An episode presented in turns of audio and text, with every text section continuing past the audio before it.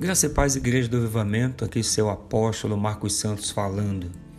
E hoje eu queria trazer uma palavra que está lá em Provérbios capítulo 16, versículo 24, que diz: As palavras suaves são favos de mel, doces para a alma e saúde para os ossos.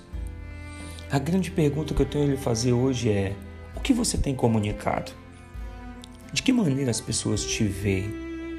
Que palavras têm saído da tua boca? Será que aquilo que hoje tem saído da tua boca tem edificado as pessoas?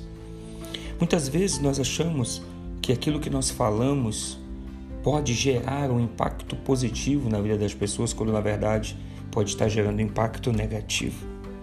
É interessante que nós precisamos aprender a nos comunicar. Nós somos o que comunicamos e não apenas o que pensamos ser. E muitos de nós têm pensado ser uma coisa e sido comunicado outra. Sabe, nós precisamos ter atenção naquilo que sai da nossa boca. O que nós estamos comunicando? Qual tem sido o nosso discurso? Qual o nível da nossa palavra? Como nós temos estado em meio à sociedade? Que tipo de comunicação você está passando? Que fonte você jorra. Decida de que fonte você é. As pessoas precisam olhar para você, entender e ver em você um homem de Deus, uma, uma mulher de Deus que tem sempre uma palavra de vida.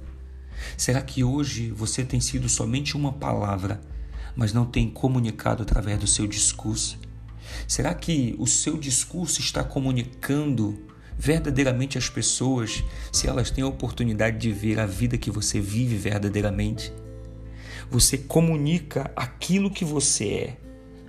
Entenda que as palavras que saem da sua boca nada são se a vida que você tem, se aquilo que você é não condisser com aquilo que você vive verdadeiramente ou aquilo que você está discursando. Hoje eu quero lhe chamar a atenção para que a sua vida seja uma vida que comunique o favor de Deus. Ah, apóstolo, eu tenho passado tanta dificuldade, tenho vivido os momentos difíceis ultimamente. Eu quero dizer para você que o Senhor vai te levantar.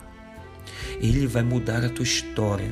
Aquilo que você tem vivido hoje, que talvez muitas vezes tem feito você discursar palavras negativas, palavras de medo, palavras de desânimo, murmurações e murmurações.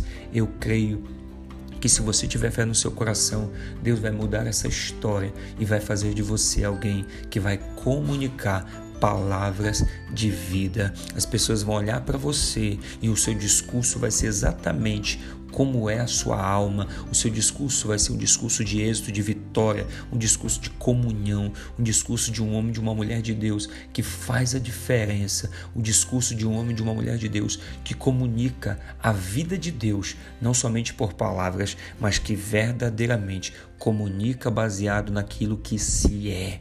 Deus está mudando a tua história. Deus quer mudar o teu testemunho. Deus quer mudar as suas ações. Deus quer mudar a sua palavra. Deus quer mudar a sua família para aquilo que você comunicar dentro da sua casa, no seu emprego, no seu trabalho, onde você for, seja verdadeiramente a vida de Deus comunicando uma grande multidão e que através desta comunicação de vida a sua vida possa ser restaurada e a vida de muitas pessoas que observarem Jesus na sua caminhada possam viver esse mesmo nível de restauração.